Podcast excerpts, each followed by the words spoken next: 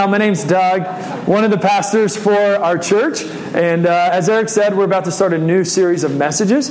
Um, we're just going to simply and slowly track through the book of Philippians. So if you have your Bibles, you can open them to Philippians now or open up your app on your phone or whatever it is and go to Philippians. We're going to start in chapter 1. As you go there, can I just ask you a question? Do you have any like favorite childhood memories? Right? We all have different memories from our childhood, some really good, some like not so good. But like, what are some memories from your childhood that make you smile? They just bring back this feeling of like happiness, and you're like, I love that. For me, I remember just about every single night um, when it was time to go to bed, I'd go, I'd put on my sleep shorts and my t shirt. I'd brush my teeth, get like a cup of water to put by the nightstand or whatever, and get my backpack ready for the next day at school. And then I'd lay down in the bed and I'd lay flat, like fluff up my pillow, try to make it as comfortable as possible. I'd lean back and I'd say, Give me sugar, mommy and daddy, please. Like at the top of my lungs, nice and loud. I, we called it sugar, okay? I know that's a little bit awkward, but I'd yell for mom and dad through the house, and without fail, mom and dad would come to my room. They'd come and give me a little kiss on the forehead. They'd say, I love you, say goodnight, and I would just like roll over and go to sleep. It was, it was amazing. And when I think back to those memories, it makes me feel loved and valued and enjoyed. My parents' actions, they, it communicated to me that I was worth the interruption, that they wanted to be with me, that I mattered to them. Their actions were tender and kind, and the fact that they did that every night of my life until I was too cool for that communicated that they like did that from their hearts. They loved me. And it's easily one of my favorite childhood memories. To me, that is a picture of affection affection. And I know affection is not a word we hear too often these days, but it is a beautiful word and it's in the Bible. And Philippians is all about affection. I think more than any other word, affection might be the word to capture the heart of Philippians. Like in chapter 1, verse 8, Paul writes to the Philippians and he says to them, I yearn for you all with the affection of Christ Jesus. And then in chapter 2, verse 1, he writes, If there is any affection or sympathy, then complete my joy by sharing that with one another.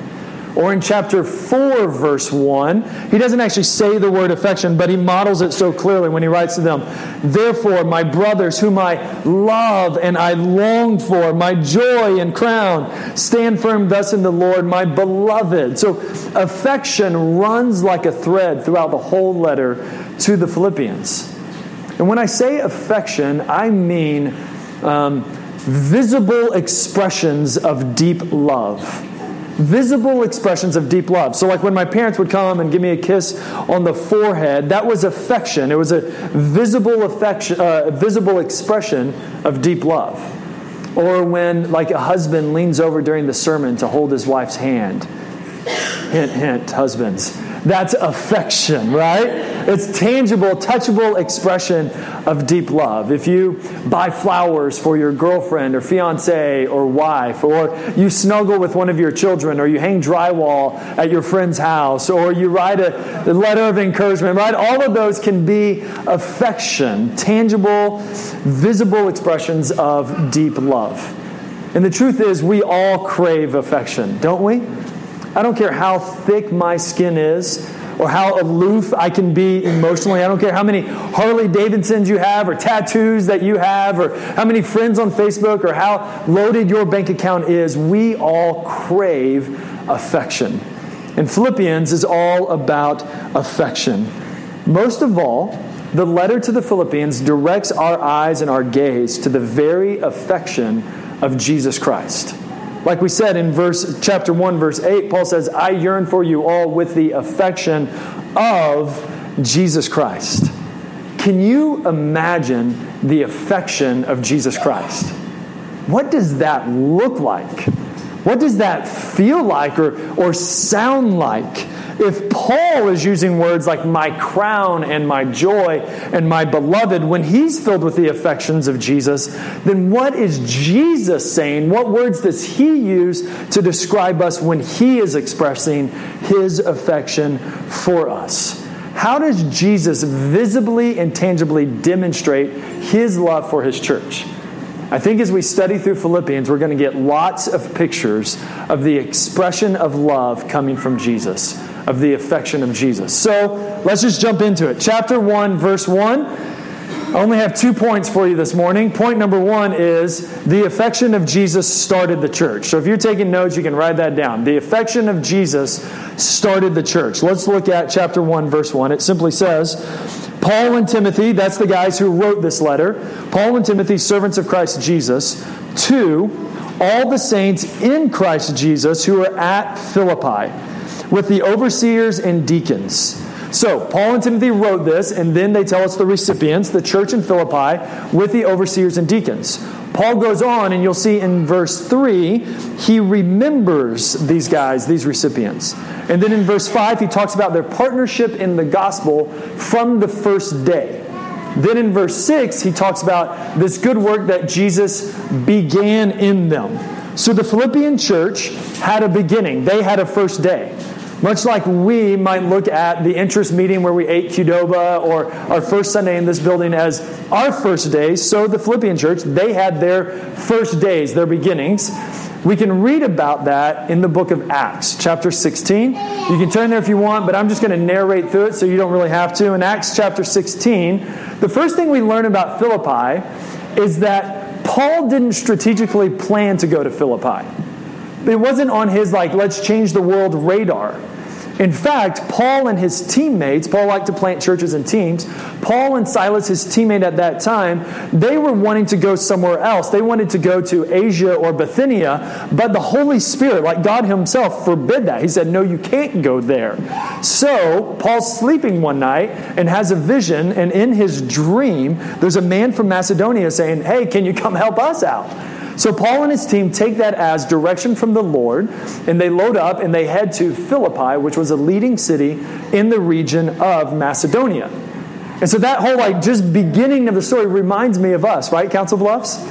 You know, I've met a lot of church planters over the years, and I always ask them, Where do you think you're going to plant a church? Or where are you planting a church? And there's only been one church planter ever who answered that question with Council Bluffs. Most of the time, they were like saying New York City or Chicago or Omaha or Dallas, like big cities, quote unquote, strategic cities. And then all of a sudden, I met Eric, and I'm like, Where are you playing your church? He's like, Council Bluffs, man. Yeah. I'm going to Council Bluffs. And so, what I learned over the years, guys, is Council Bluffs has fallen off the radar of most churches and most church plants, but it certainly hasn't fallen off God's radar right? Council Bluffs matters to God. Council Bluffs is a strategic leading city in the region of western Iowa. And so, therefore, God has called not just me, not just Eric, but all of us. He said, hey, go to Council Bluffs and reach people for Jesus in that city. And so we're doing that. Now, back to Paul and his team. We're back in Philippi, okay? They get to Philippi, they start building relationships, connecting with people, and they hear about this prayer meeting down by a river. So they go to the prayer meeting and they get there, and it's all ladies. So it's a women's prayer meeting, and here comes Paul and Silas. I would think it'd be awkward, but they're like, hey, there's some ladies, let's pray with them. They share the gospel with these ladies. They were God fearing women, but they hadn't heard about Jesus yet. So they knew about God up there, but not Jesus. So they share about Jesus with them. And one lady in particular really opens up. Her name is Lydia, and she was a businesswoman. So Lydia puts her trust in Jesus, goes and shares with her whole family, and they all get saved. They all come to Christ. And bonus, she's rich, right? Which like every church plan's like, Amen, let's save some rich people, you know? So Lydia comes to Christ, she's rich. And can I just like state the obvious? Lydia was a woman. So, can I just say to you, ladies, oh, we thank God for you, women. You are so precious in the work of God. You are so valuable in God's kingdom. God loves the way that He has wired you and built you. He has given you gifts, and we are called to empower those gifts so that you might flourish in the church. God is going to use every single one of you ladies mightily in this church, in future church plants, in our city, in businesses, in homes. Ladies, we love that you are a part of this. You are incredible and God cherishes you. The first person, the first convert to Christ in Philippi was a woman. And through that woman, many more came to Christ as well. And so Paul and his team are going back and forth to this ladies' prayer meeting. And as they went back and forth, there was a girl, a slave girl, who was demonized. And so th- she's just kind of bothering them as they go back and forth to the prayer meeting. Paul kind of gets tired of it. And so finally he casts that demon out, which you think, oh, that'd be great. But that little girl's um, owners have been making money off of her. So when he casts that demon out, it starts a riot in the city because these owners aren't making money. They tell all their friends. So before you know it, people are literally attacking Paul and Silas, ripping their clothes off of them. They imprison them, and the prison guards start to beat them things had been looking really good, right? A rich lady got saved, a slave girl got set free, but now it's looking really bad. The church planters are in jail. They hadn't found a building yet, they hadn't raised any funds yet, they hadn't started any city groups, and they're in prison. It's like, oh no, this went the wrong direction. But Paul and Silas aren't discouraged. In fact, Acts chapter 16 says they are singing songs to Jesus and praying to Jesus from the prison. They are so filled with the affection of Jesus that even when things go bad, they can't help but sing to him. And then Acts 16 says that while they're in prison, there's an earthquake. Now, this is the craziest church planting story ever, right? They're in prison, then an earthquake comes. All of the like chains are loosed around the prisoners, all the doors are opened up, and so the prison guard is freaking out because he knows he beat most of those prisoners. They're going to be coming for him to settle the score, and he's about to fall on his sword and commit suicide. And Paul goes, No, don't do it. Stop. We're all here. We won't hurt you. And so that prison guard, he then gives his life to Jesus. Makes a little bit of sense, right? He hears the gospel, gives his life to Jesus, tells his whole family, and they all come to Christ. That prison guard, who just hours earlier had inflicted wounds on Paul, was now stooping to wash those wounds of Paul. It's incredible. When Jesus changes someone, that is the affection of Jesus. Paul saved this man's life two times first physically from all the other prisoners, and then spiritually by telling him the gospel. Then that man turns and he heals Paul's wounds. Church, can I tell you, there is none of us that are too far gone to be beyond the reach of the affections of Jesus. Think about this prison guard. For years, he had mocked prisoners, he had beaten prisoners. But when Jesus wanted him, Jesus got to him. Jesus was even willing to use some church planters getting imprisoned, and Jesus was even willing to use an earthquake so that he could get to the heart of this prison guard. Jesus chased the prison guard so that eventually that prison guard would chase after Jesus. That is the affection of Jesus. And then, like I said, the prison guard and his whole family, they get saved. So now we've got a rich businesswoman and her family. We got a set free slave girl, and we've got a prison guard and his whole family. You're thinking, oh, a core team's kind of coming together. Maybe those people could plant a church. But the local authorities ask Paul and Silas to leave town. They're like, you guys are too crazy. Just get out of here. Like, and so they leave town, and that's the end of the story. That is a crazy church planting story. Imagine, like, you know, Eric and I always get questions from, like, Omaha. So, how's it going in Council Bluffs, you know? It's like us walking up to Paul. So, I know you moved to Philippi. Like, how's that been going for you? Well, I kind of went to a women's prayer meeting a few times, and then I started a riot, and I led a prison guard to Jesus. It was awesome. They're like, that's weird. But that's how Jesus was planting this church. City Light Council Bluffs. Listen, when I hear this story, what stands out to me the most is that Jesus is passionate. He is affectionate for people. He will use rich businesswomen and poor prison guards. He will use riots and earthquakes. He will set slave girls free and turn cities upside down so that people might meet Jesus Christ. Amen? Amen? This is the affection of Jesus, tangible expressions of his deep love for people. In City Light, that's still how Jesus plants churches. Did you notice? Jesus didn't give Paul a building. Jesus didn't raise hundreds of thousands of dollars for him. They hadn't even started city groups. But what Jesus did do is he reached people. He won the hearts of people. That is the affection of Christ. He chased down rebels and he redeemed religious ladies, which is incredible. So, City Light Council Bluffs, can you imagine those early days in Philippi? Can you imagine like being in those prayer meetings? I can because I was in prayer meetings with you guys early on. I still remember our first interest meeting. And at that interest meeting, we broke into small groups to pray. And I ended up praying with two ladies who I had no idea who they were at the time, but now they've become dear friends. And Tammy and Shauna, you guys, it was your faith. You guys prayed with passion and faith for our city, and that stirred up faith in me. I'm like, okay, God's doing something. I've never met these ladies, and they've been praying for the city for a long time. I got in the car and I told Whitney, those ladies know how to pray, babe. Like, there's some prayers in this church. And so God used you ladies to stir up faith in our hearts to even plant this church. So I can imagine those early days. I can imagine those early days because I've seen Jesus set some of you free. You were enslaved to alcohol, and Jesus set you free. You were enslaved to lust and lies, and Jesus set you free, just like he set the slave girl free. And I can imagine those early days because there's two guys who are prison guards in our church, and they serve faithfully with kindness and care those inmates for the glory of Jesus. City Light, what we are caught up in as a church is the same thing that the church in Philippi was caught up in, and it's the affection of Jesus Christ. When you walk in this room and you feel loved, that's the affection of Jesus Christ. When your city group feels like a family to you and you want to hang out with them all the time, that's the affection of Jesus Christ.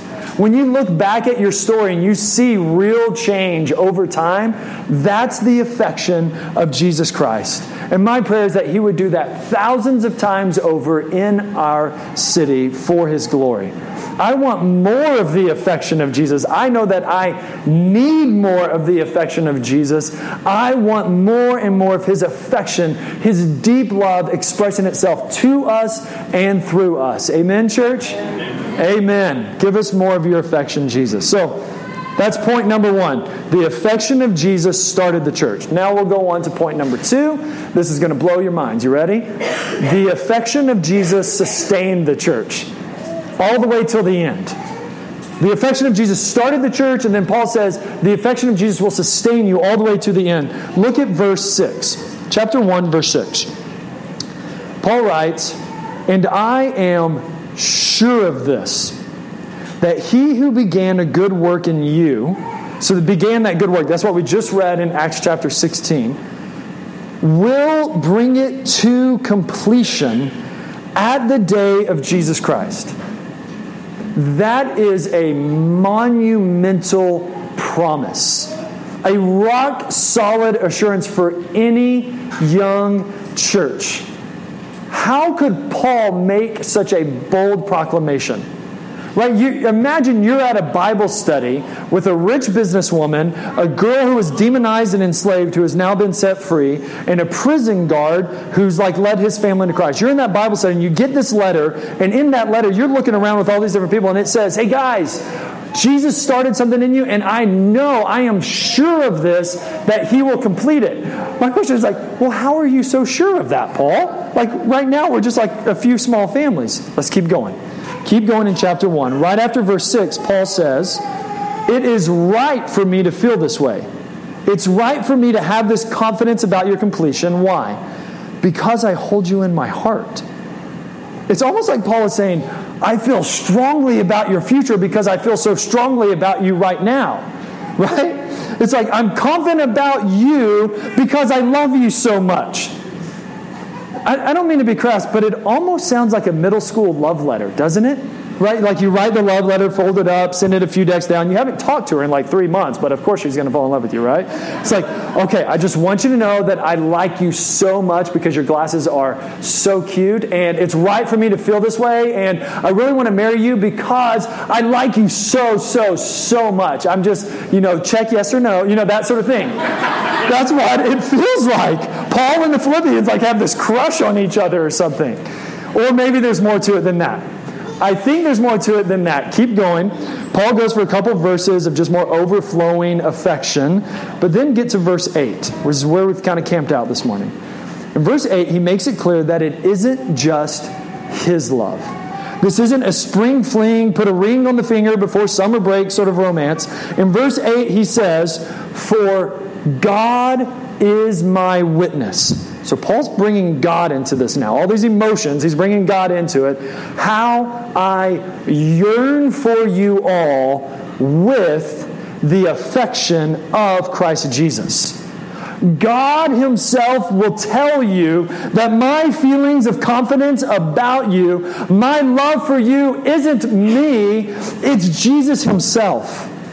I yearn for you not with my passions, but with His passions. And because God Himself is putting these passions in me, I have confidence that God Himself will complete these passions in you. Are you guys tracking with that? In other words, he's saying, Philippi, I know you're going to finish strong because Jesus is passionate about you. The affection of Jesus began your church, and the affection of Jesus will sustain your church until Jesus himself comes back for your church. Paul's emotions aren't like middle school mushy gushy after all. In fact, Paul's emotions are God centered, and they are Jesus soaked. Therefore, Paul knows that this Philippian church is going to do all right. They're going to make it. They will be mature. They will be complete, pure, holy, and righteous. Paul's confidence about this Philippian church has everything to do with Jesus, not themselves. Does that make sense, church? Amen? Amen. Paul's confidence about that church has everything to do with Jesus, not them. Now, why does that matter? Why am I making such a big deal about this?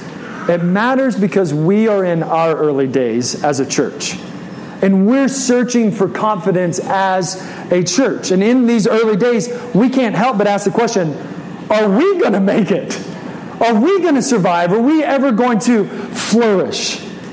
I've discovered over the years of being in and around Council Bluffs that there is a cultural fear like a spiritual fear throughout our city that we are destined to always be the underdogs that we are destined to always be disappointed, right? Whether it's school or sports or family or business, there's just this kind of belief that's in our city and in our culture that we're never going to finish first place or we're always going to finish second place. There's this thought that it's just foolish of us to ever dream of flourishing or ever dream of thriving or ever dream of giving life to others. And sometimes that fear, that cultural spiritual fear, can seep down into the church church. And so we begin to think, are we going to make it?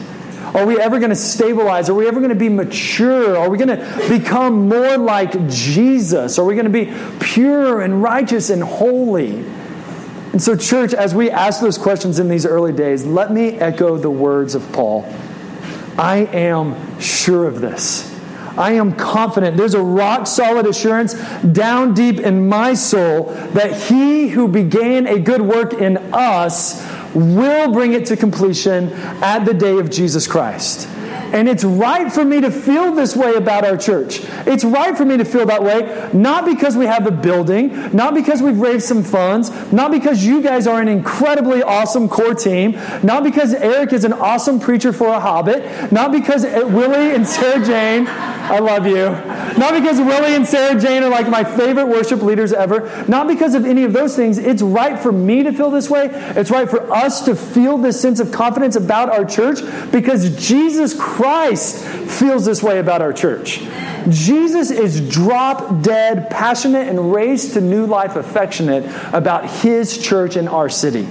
And not just uh, City Light Council Bluffs, but all the churches in our city. He died so these churches will flourish. He died so that our city might meet Jesus Christ. And He raised to new life because of the powerful affections that He has for His church. Therefore, with confidence, I can say that He who began a good work in us is certainly going to bring it to completion at the day of Jesus Christ. Amen? Amen. Amen. Friends, listen, I hope that you have confidence about our church. But I also hope that that confidence isn't in me or Eric or Willie or any of our gifts or skills or any of your incredible willingness to serve and make things happen. I hope that confidence isn't in any of our virtues or our niceness or anything like that, but that confidence is rooted down deep in the affections of Jesus Christ for his church. Jesus is committed to his church, and Jesus will see us through with his affections to the very end. He will accomplish everything that he has for our church to accomplish. That confidence, it's going to have an effect on us. It's going to drive us to pray to this Jesus. When we trust in His passion and His commitment to the church, therefore we're going to go to Him and say, Jesus, help us. We're going to find ourselves trusting Him and praying to Him because of His affections. In fact, that's exactly what Paul does in chapter 1. Paul finishes this section right after he's talking about the overflowing affections of Jesus. He turns that and he actually writes out a prayer for this church. So let me just direct your eyes to verse 9, chapter 1, verse 9. And I just want to speak this prayer over us as well. City Light Council Bluffs, because of the affection of Jesus, may your love May your love abound more and more. Literally, it would read, May it overflow upon the overflow. It's like when you leave your cup under the soda machine too long. Overflow upon the overflow. May your love abound more and more with knowledge and all discernment. So, with deep roots in the Bible and wise minds and careful thinking, may your love flourish as your knowledge grows, so that where we headed with this? So that you may approve what is excellent, and so be pure and blameless for that day of Christ, filled with the fruit of righteousness that comes through Jesus Christ if you want to know where our church is headed, what are we dreaming of, and what are we longing for, it's right there. We are headed for purity. We are headed for righteousness and completion and maturity and all of that overflowing love and rooted knowledge that leads to purity and holiness and righteousness climaxes in the last few words to the glory and praise of God. Church, isn't it true that the affection of Jesus ultimately leads to the glory of God. Jesus' heart beats with passion. It thumps with fury. He yearns with love for his church. He is so passionate about his church that he will do whatever it takes to reach more people and win more people to himself. Jesus is so passionate about his church that he will never give up on us. He will never give up on you. He will never give up on your children. He will finish what He has started. Why? Because Jesus is committed to the glory of God. He chases after us with affection and passion so that we might forever chase after Him in endless praise to the glory of God. Jesus is affectionately committed to his church so that we as a church might be forever glorifying God the Father. Amen? Amen.